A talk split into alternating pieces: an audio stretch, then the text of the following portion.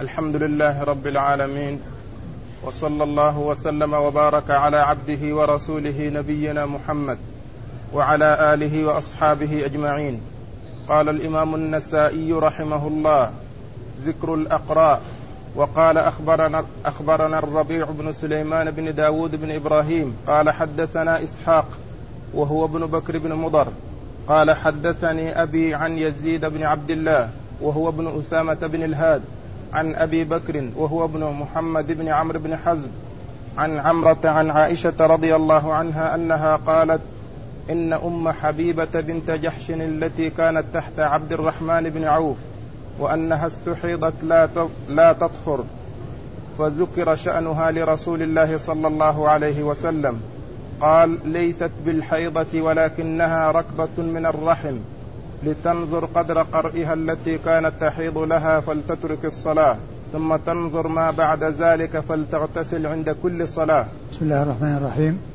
الحمد لله رب العالمين صلى الله وسلم وبارك على عبده ورسوله نبينا محمد وعلى آله وأصحابه أجمعين. أما بعد يقول النسائي رحمه الله ذكر الأقراء. الأقراء جمع قرء والقرء لفظ يطلق على الحيض يطلق على الطهر يطلق على الحيض وعلى الطهر فهو من الأضداد هي من الألفاظ التي تطلق على أمور متضادة مثل عسعس فإن معناها أقبل وأدبر تطلق على معنيين متضادين هما الإقبال والإدبار فكذلك هنا القرء يطلق على شيئين متضادين هما الطهر والحيض هما الطهر والحيض. وهنا هذه الترجمة باب ذكر الأقراء. آه، أورد تحتها أحاديث تدل على أن أنه يراد بالقرء هو الحيض على أنه يراد بالأقراء الحيض. و والقرء يجمع على أقراء وعلى قروء على أقراء كما جاء في هذه الأحاديث وعلى قروء كما في قوله عز وجل والمطلقات, والمطلقات يتربصن بأنفسهن ثلاثة قروء. وقد اختلف العلماء ما المراد بالقروء؟ هل هي الحيض أو الأطهار؟ هل هي آه ثلاث حيض أو ثلاثة أطهار؟ على خلاف بين العلماء. وهذا وهذه الأحاديث التي أوردها النسائي تحت هذه الترجمة تفسر القرء أو الأقراء بأن المراد بها الحيض. ثم أورد النسائي رحمه الله عدة أحاديث. أولها حديث عائشة رضي الله تعالى عنها أن آه، أم حبيبة بنت جحش التي كانت عند عبد الرحمن بن عوف أنها كانت مستحاضة وأنه ذكر شأنها لرسول الله عليه الصلاة والسلام. يعني ذكر شأنها مستفتى في ذلك. يعني استفتي عليه عليه الصلاة والسلام. الغرض من ذكر شأنها استفتاؤه ماذا تصنع وماذا كيف تصلي؟ هل تدع الصلاة أو لا تدع الصلاة؟ لأنه من المعروف عندهم أن الحائض تدع الصلاة. وهذا الاستحاضة والاستحاضة دم يخرج من يخرج يسيل من الرحم كما يعني يخرج الحيض. فلما كان أمر الحيض معروفا عندهم وهو أن المرأة تترك الصلاة جاءت أو ذكر شأنها لرسول الله صلى الله عليه وسلم والمطلوب من ذلك استفتاؤه ماذا تصنع والدم يسيل من فرجها. فالرسول عليه الصلاة والسلام قال إن هذه ليست بحيضة يعني أن هذا الذي الذي آه، حصل لها وهو سيلان الدم من فرجها هذه ركضة في الرحم وأي أن أن هذا الدم الذي يخرج هو من عرق آه، يخرج من الرحم ويحصل باستمرار. وقال ركضة قيل المراد بها ضربة وأن أن هذه ركضة من الشيطان وأن أنه حصل لها ذلك بسبب هذا وقيل غير ذلك. والله تعالى أعلم. ولكن المقصود من هذا أن هذا ليس بحيض وأنه آه شيء حصل لها ترتب عليه كون دمها يخرج باستمرار ولكنه دم استحاضة وليس دم حيض فأرشدها عليه الصلاة والسلام إلى أنها تمكث يعني قدر أقرائها يعني الحيض التي كانت تحيضها قبل أن يحصل لها ذلك لأن الحائض لا تصلي فالمرأة المستحاضة آه، بعض وقتها أو بعض أيامها يأتيها الحيض فيكون مجتمعا مع الاستحاضة فيكون عندها دمان دم استحاضة ودم حيض. فإذا جاء دم الحيض وهو قدر وهو أقراؤها أي الحيض التي كانت تحصل لها فإنها تجلس تلك المدة آه لا تصلي. وإذا خرجت تلك المدة فإنها تغتسل وتصلي فإنها تغتسل وتصلي تغتسل من الحيض لأن انتهاء الحيض يوجب الغسل سواء كانت آه هذا التي آه هذه آه هذه الحائض مستحاضة أو غير مستحاضة. عند انتهاء الحيض سواء كان معه استحاضة أو ليس معه استحاضة يجب الغسل. ثم بعد ذلك تصلي ولا يؤثر آه خروج الدم منها في غير وقت العادة التي هي الحيض. فإن ذلك شيء مستمر معها وهو مثل سلس البول. فهي تصلي على حسب حالها إلا أنها تتوضأ لكل صلاة وكذلك آه تطوف يعني إذا كانت حاجة معتمرة وكذلك أيضا يجامعها زوجها وتفعل الأفعال التي تفعلها غير الحيض غير الحيض.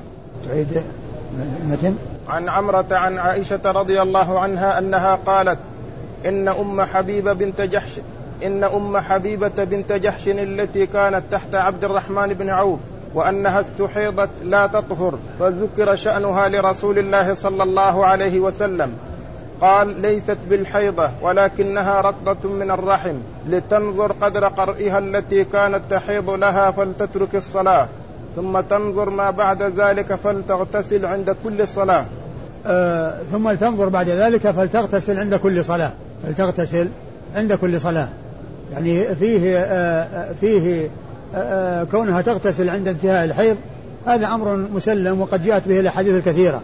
وأما اغتسالها عند كل صلاة فهذه تكلم فيها بعض العلماء ومنهم من أثبتها لكن حملها على الاستحباب. وإنما المراد بالشيء الذي لا بد منه عند كل صلاة هو الوضوء كما كالذي به سلس البول تماما. لأن الذي به سلس البول لا يغتسل. عند كل صلاة ولكنه يتوضأ لكل صلاة. لكن لو حصل الاغتسال اغتسالها عند كل صلاة فإنه أولى. وأما إذا لم يحصل فإنه لا شيء عليها ولكن الذي لا بد منه في حقها هو الوضوء عند كل صلاة. أما إذا أدبر إذا أدبرت الحيضة وأدبر القرء الذي هو الحيض فإنه يجب عليها أن تغتسل. لأن الغسل من الحيض واجب مطلقا سواء كانت الحائض مستحاضة أو غير مستحاضة. أما إسناد الحديث يقول النسائي أخبرنا الربيع بن سليمان بن داود بن إبراهيم وهذا هو الجيزي المصري وهو ثقة خرج له النسائي خرج له آه، أبو داود والنسائي. خرج له أبو داود والنسائي. حدثنا إسحاق وهو حدثنا إسحاق وهو وهو ابن بكر بن مضر وإسحاق هذا صدوق خرج له مسلم والنسائي خرج له مسلم والنسائي. عن أبيه بكر بن مضر وهو ثقة ثبت خرج له الجماعة إلا ابن ماجه خرج له أصحاب الكتب الستة إلا ابن ماجه فإنه لم يخرج له شيئا. هذا مثل إسحاق بن راهوية الذي خرج له الجماعة إلا ابن إلا ابن ماجه. أصحاب الكتب الستة خرجوا له وابن ماجه لم يخرج له وهو ثقة ثبت هذا بكر ابن مضر الذي هو أبو إسحاق. وما وجاء في الإسناد إسحاق وهو ابن وهو ابن بكر بن مضر. وكلمة وهو ابن بكر بن مضر هذه آه قالها قالها من دون آه الربيع بن سليمان. وهو وهو إما النسائي أو من دون النسائي. لأنني سبق أن ذكرت مرارا أن التلميذ لا يحتاج إلى أن آه إلى أن يقول هو بل يسميه كما شاء مثل النسائي في شيخه هذا. فإنه هنا ذكر نسبه من أربعة أسماء. فقال الربيع بن سليمان بن داود بن إبراهيم وفي بعض الأحايين يقول الربيع بن سليمان وفي بعضها يقول الربيع بن سليمان بن داود. فالتلميذ يذكر شيخه بما يشاء ولا يحتاج إلى كلمة هو.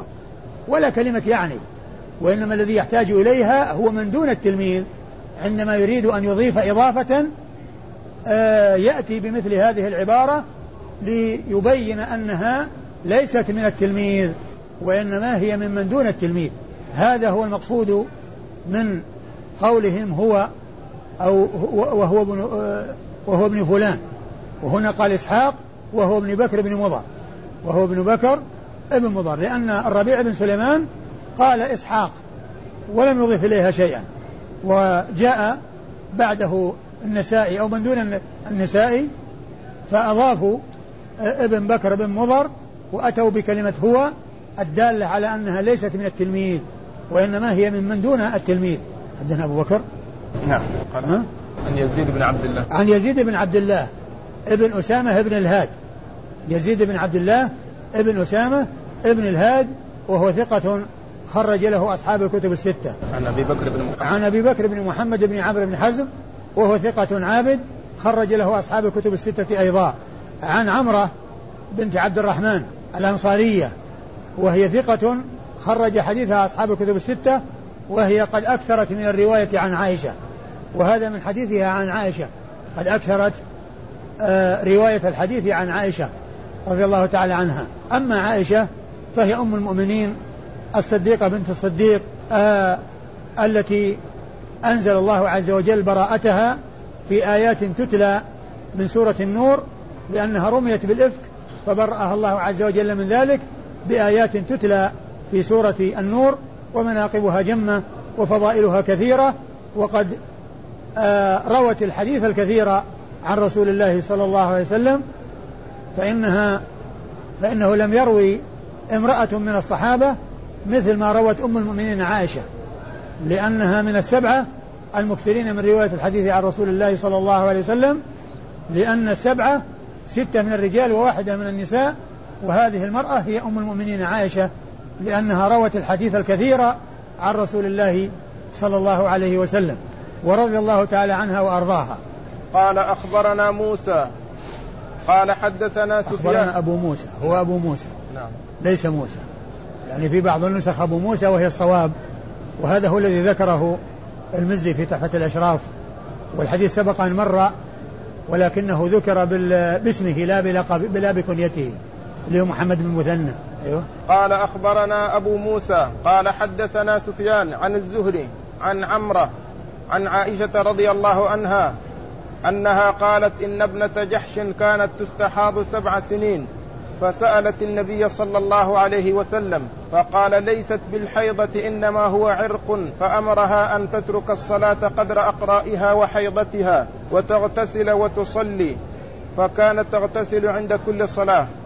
ثم ورد النسائي حديث عائشة من طريق أخرى بمعنى الحديث المتقدم وهو أن أم حبيبة بنت جحش استحيضت سبع سنين وأنها استفتت رسول الله صلى الله عليه وسلم فقال إن هذه ليست بالحيضة وإنما هي عرق فلتترك الصلاة قدر أقرائها أو حيضها ثم آه ثم لتغتسل ولتصلي فكانت تغتسل عند كل صلاة. وهذا طريق آخر من آه للحديث الذي قبل هذا. وفيه ما في الذي قبله من ذكر آه إطلاق القرء من إطلاق القرء على الحيض من إطلاق القرء على الحيض الذي هو أحد المعنيين المتضادين اللذين يطلق عليهما لفظ القرء وهما الحيض والطهر. أما إسناد الحديث يقول النسائي أخبرنا أبو موسى. أبو موسى هو محمد بن المثنى الملقب الزمن. كنيته أبو موسى وهو مشهور بكنيته إلا أن ذكره باسمه آه، هو الكثير. ذكره باسمه هو الكثير وأحيانا يذكر بكنيته كما هنا وهو أبو موسى محمد بن مثنى الملقب الزمن. كنيته أبو موسى ولقبه الزمن وهو ثقة آآ آآ خرج حديثه أصحاب الكتب الستة بل هو شيخ لأصحاب الكتب الستة. كلهم رووا عنه مباشرة. أصحاب الكتب الستة كلهم يعتبرون تلاميذ له رووا عنه مباشرة وهو من صغار شيوخ البخاري. وهو مثل محمد بن بشار بن دار لأنه قرينه ورفيقه وقد تساووا في أمور كثيرة كما نبهت على ذلك من قبل وأن أنه وأنهما ولد في سنة واحدة ومات في سنة واحدة واشتركا في الشيوخ والتلاميذ وهما جميعا من أهل البصرة ولهذا قال الحافظ بن حجر وكانا كفر سيرهان يعني محمد المثنى ومحمد بشار كفر سيرهان. المتسابقان اللذان كل واحد منهما يعني آه، لا يكاد يسبقه الآخر لتلازمهما وتباريهما وعدم تقدم بعضهما على بعض. قال فكان كفر سيرها لأن الولادة في سنة واحدة والوفاة في سنة واحدة والتلاميذ يعني متماثلون والشيوخ متماثلون وهم من أهل البصرة والاسم أيضا واحد. اتفقوا في أمور كثيرة اتفقوا في أمور كثيرة فكان كفرسي رهان آه عن حدثنا سفيان. حدثنا عن الزهري. أي. حدثنا سفيان وسفيان هذا هو بن عيينة لأنه إذا جاء سفيان غير منسوب يروي عن الزهري فالمراد به ابن عيينة. فالمراد به ابن عيينة. لأن الزهري لأن ابن عيينة معروف بكثرة الحديث عن الزهري. وقد قال الحافظ بن حجر في فتح الباري إن أنه عند الإطلاق فإن فإنه يراد به ابن عيينة وقال إن إن سفيان الثوري إنما يروي عن الزهري بواسطة. يروي عن الزهري عن الزهري بواسطة. يعني أنه ما روى عنه مباشرة. وسفيان بن عيينة ثقة آه، ثبت آه، عابد آه، خرج حديثه أصحاب الكتب الستة. عن الزهري. عن الزهري وهو محمد بن مسلم. ابن عبيد الله بن عبد الله بن شهاب ابن عبيد الله بن الحارث بن زهرة بن كلاب وهو يأتي منسوبا إلى جده زهرة فيقال الزهري كما هنا ويأتي منسوبا إلى جده شهاب فيقال ابن شهاب وهذان اللفظان هما أكثر ما يأتي في ذكر ابن شهاب الزهري رحمة الله عليه. وهو ثقة إمام محدث فقيه آه، عرف بكثرة الحديث عن رسول الله صلوات الله وسلامه وبركاته عليه وحديثه عند أصحاب الكتب الستة. عن عمرة. عن عمرة عن عائشة وقد مر ذكرهما في الإسناد الذي قبل هذا. قال أخبرنا عيسى بن حماد قال أخبرنا الليث عن يزيد بن أبي حبيب عن بكير بن عبد الله عن المنذر بن المغيرة عن عروة أن فاطمة بنت أبي حبيش حدثته أنها أتت رسول الله صلى الله عليه وسلم فشقت إليه الدم فقال لها رسول الله صلى الله عليه وسلم إنما ذلك عرق فانظري إذا أتاك قرؤك فلا تصلي وإذا مر قرؤك فل... فلتط... وإذا مر قرؤك فلتطهري ثم صلي ما بين القرء إلى القرء. قال أبو عبد قال أبو عبد الرحمن قد روى هذا الحديث هشام بن عروة عن عروة ولم يذكر فيه ما ذكر المنذر. ثم أورد النسائي حديث حديث فاطمة. فاطمة بنت أبي حبيش. وشو قبله؟ وش قال؟ عن عروة. عن فاطمة. عن عن عروة أن فاطمة نعم. أيوه. أن فاطمة بنت أبي حبيش حدثته أنها نعم. رسول الله.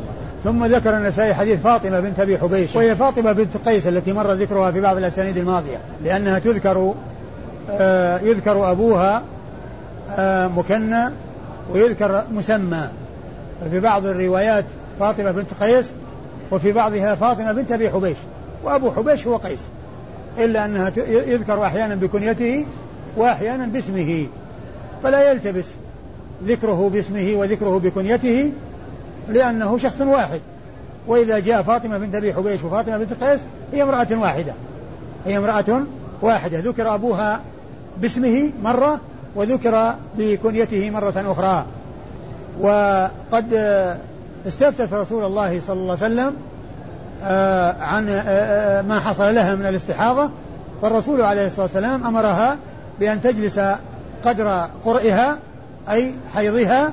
ثم إذا مرت إذا مر قرؤها يعني مضى فإنها تغتسل وتصلي ما بين القرئين ما بين هذا القرء الذي انتهى والقرء الذي يأتي والقرء الذي يأتي. ثم قال النسائي إن إن هشام بن عروة روى عن عروة عن أبيه عروة هذا الحديث ولم يذكر ما ذكر المنذر بن المغيرة. ما ذكر ما ذكر المنذر بن المغيرة يعني هذا الكلام الذي قال أنه آه، إذا آه، انتهى القرء ومر فإنها تصلي ما بين ذلك القرء إلى القرء الآخر. و والمعنى واضح. يعني سواء على رواية آه، هشام بن عروة أو على رواية المنذر ابن المغيرة. ومعناهما واحد لأنها إذا انتهى قرؤها واغتسلت وصلت يعني معنى أنها تستمر على هذه الحال حتى يأتي القرء مرة أخرى. حتى يأتي القرء مرة أخرى. لكن هذا اللفظ الذي جاء من أنها تصلي ما بين القرآن وهذا التعبير الذي جاء في هذا الحديث إنما جاء من رواية المنذر ابن المغيرة وما رواه المغيرة آه، آه، ما رواه هشام بن عروة عن أبيه فإنه بلفظ آخر وقد ذكره فيما بعد في اللفظ الذي بعد هذا أو في آه، الرواية التي بعد هذا بعد هذه الرواية لأنه ذكر الحديث من رواية هشام بن عروة عن أبيه وهذا من رواية المنذر المغيرة عن عروة.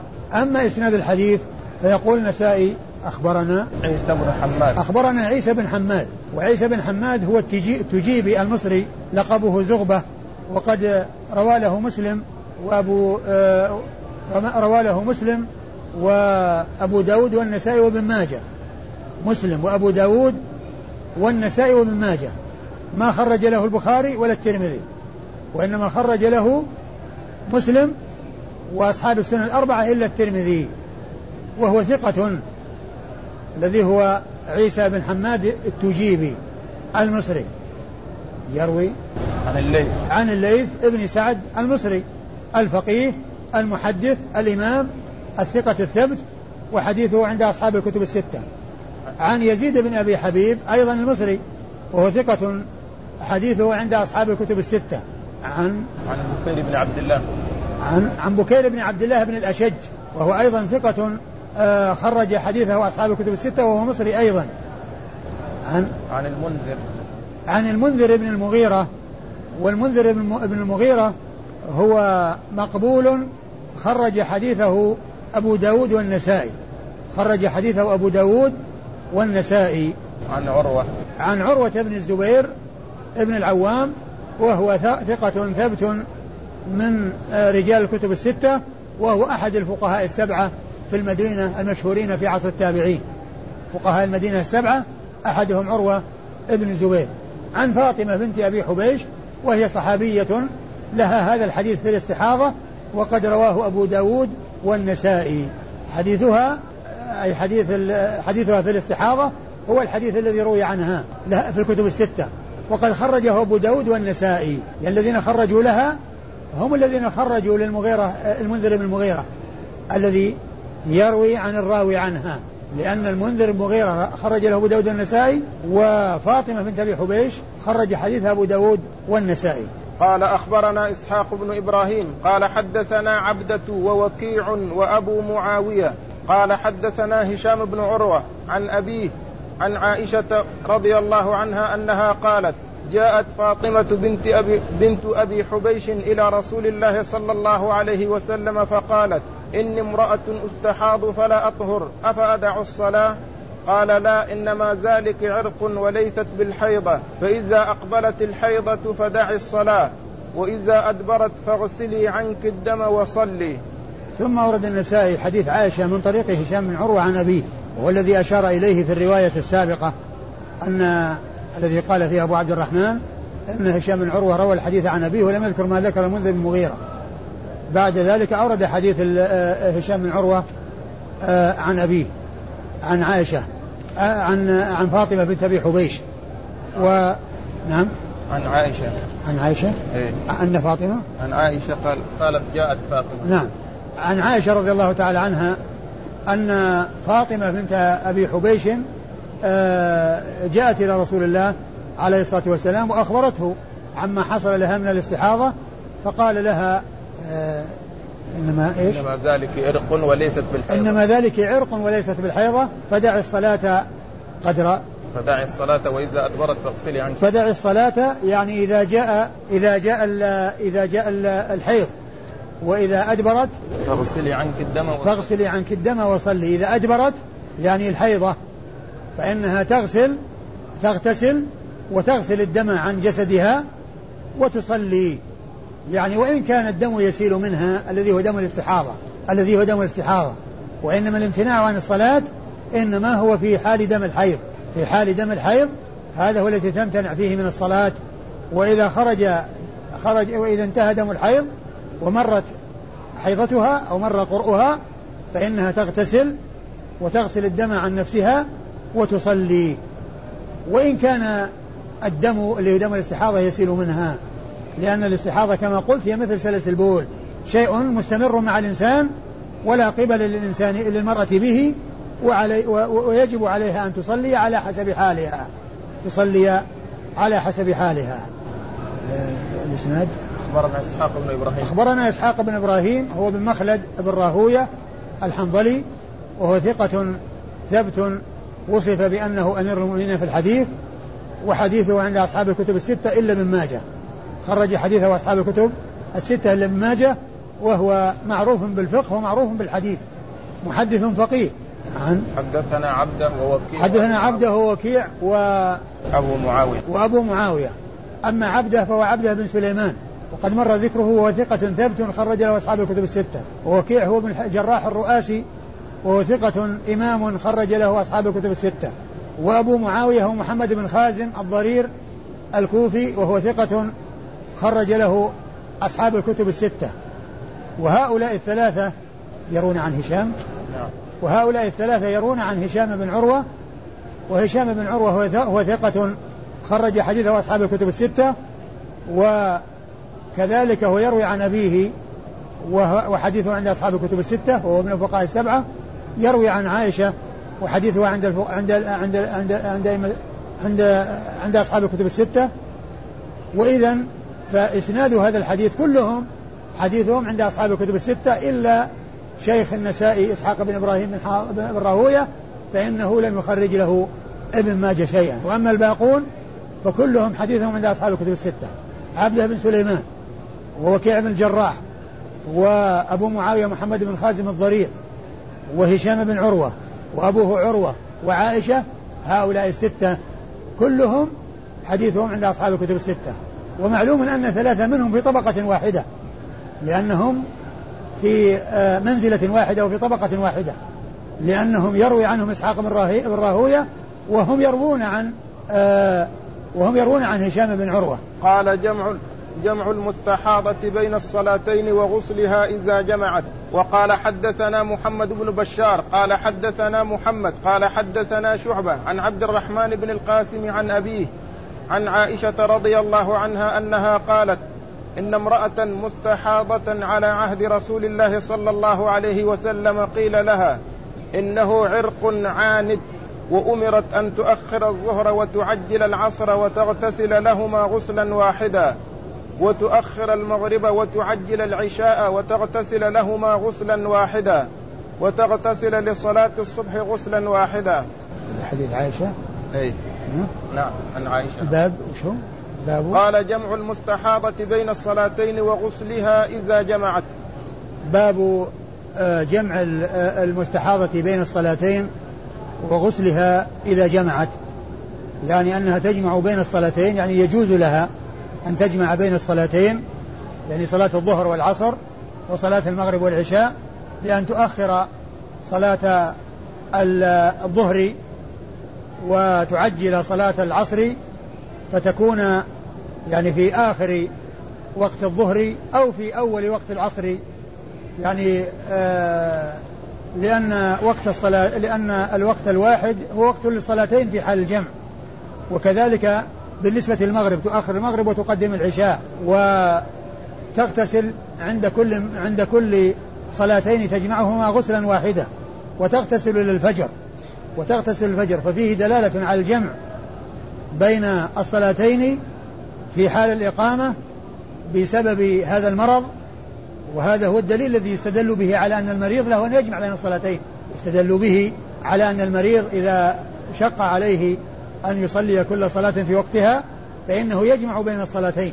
لأن النبي عليه الصلاة والسلام لما أرشد المستحاضة أن تجمع بين الصلاتين وذلك بسبب هذا المرض الذي حصل لها دل على أن من يكون مريضا يشق عليه أن يصلي كل صلاة في وقتها.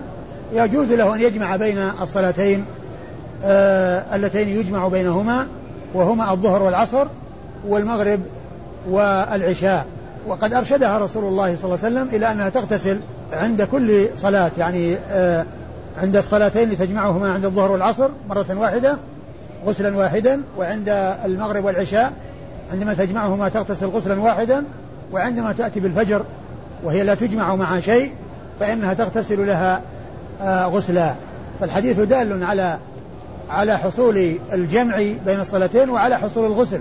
وقد جاء أيضا في بعض الروايات أنها تغتسل لكل صلاة. يعني كل صلاة أن أن المستحاضة تغتسل لكل صلاة. وجاء هنا أنها تجمع بين الصلاتين وتغتسل عند الصلاتين المجموعتين غسلا واحدا. أما إسناد الحديث هو النسائي أخبرنا محمد بن بشار. أخبرنا محمد بن بشار وهو بن دار. الملقب بن دار وهو ثقة خرج حديثه أصحاب الكتب الستة وهو شيخ لأصحاب الكتب الستة مثل محمد بن المثنى وهو الذي مر آه أنه آه قرين ورفيق محمد بن, آه بن بشار فالاثنان هما اللذان قال فيهما ابن حجر وكان كفر سيريهان كان كفر سيريهان محمد المثنى ومحمد بشار هما من من صغار شيوخ البخاري وقد مات قبله بأربع سنوات لأن وفاتهما سنة أربع وخمسين آه اثنتين وخمسين ومائتين والبخاري ست وخمسين ومائتين هنا قال أه؟ هنا قال حدثنا محمد بن بشار ما أدري يعني إيش؟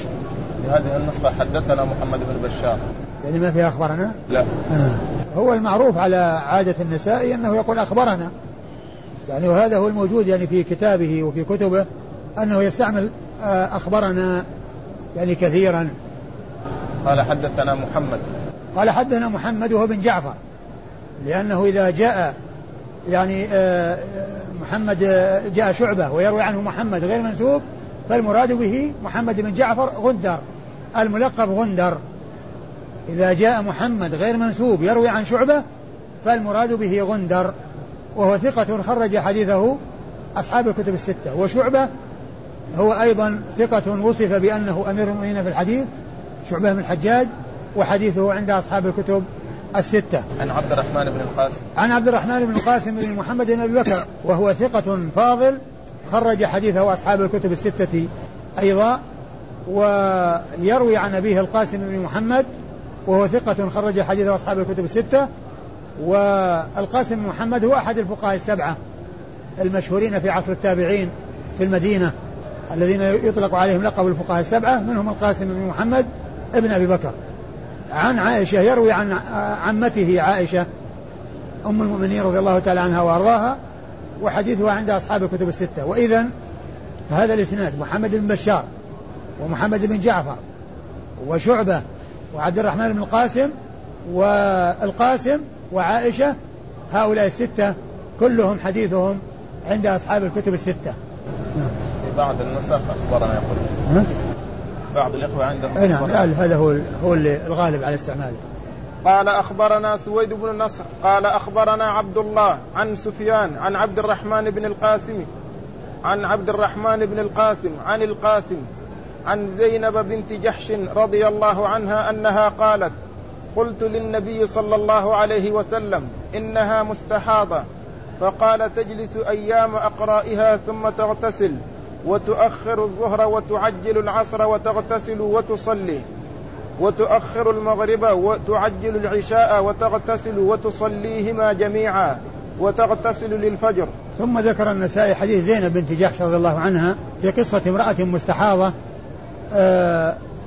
أفتاها رسول الله عليه الصلاة والسلام بأنها تجلس قدر أقرائها وأنها إذا إذا يعني مضت آه، مضى مضت أقراؤها أو مضى حيضها فإنها تؤخر الظهر وتقدم العصر وت وتؤخر وتؤخر المغرب وتقدم العشاء وتصلي الفجر وتغتسل عند كل صلاة من هذه الصلوات آه، آه، هذه الأوقات الثلاثة التي هي قد جمع فيها بين آه، صلاتي الظهر والعصر والمغرب والعشاء فتغتسل عند كل آه، عند كل صلاة مجموعة صلاتين مجموعتين وتغتسل للفجر.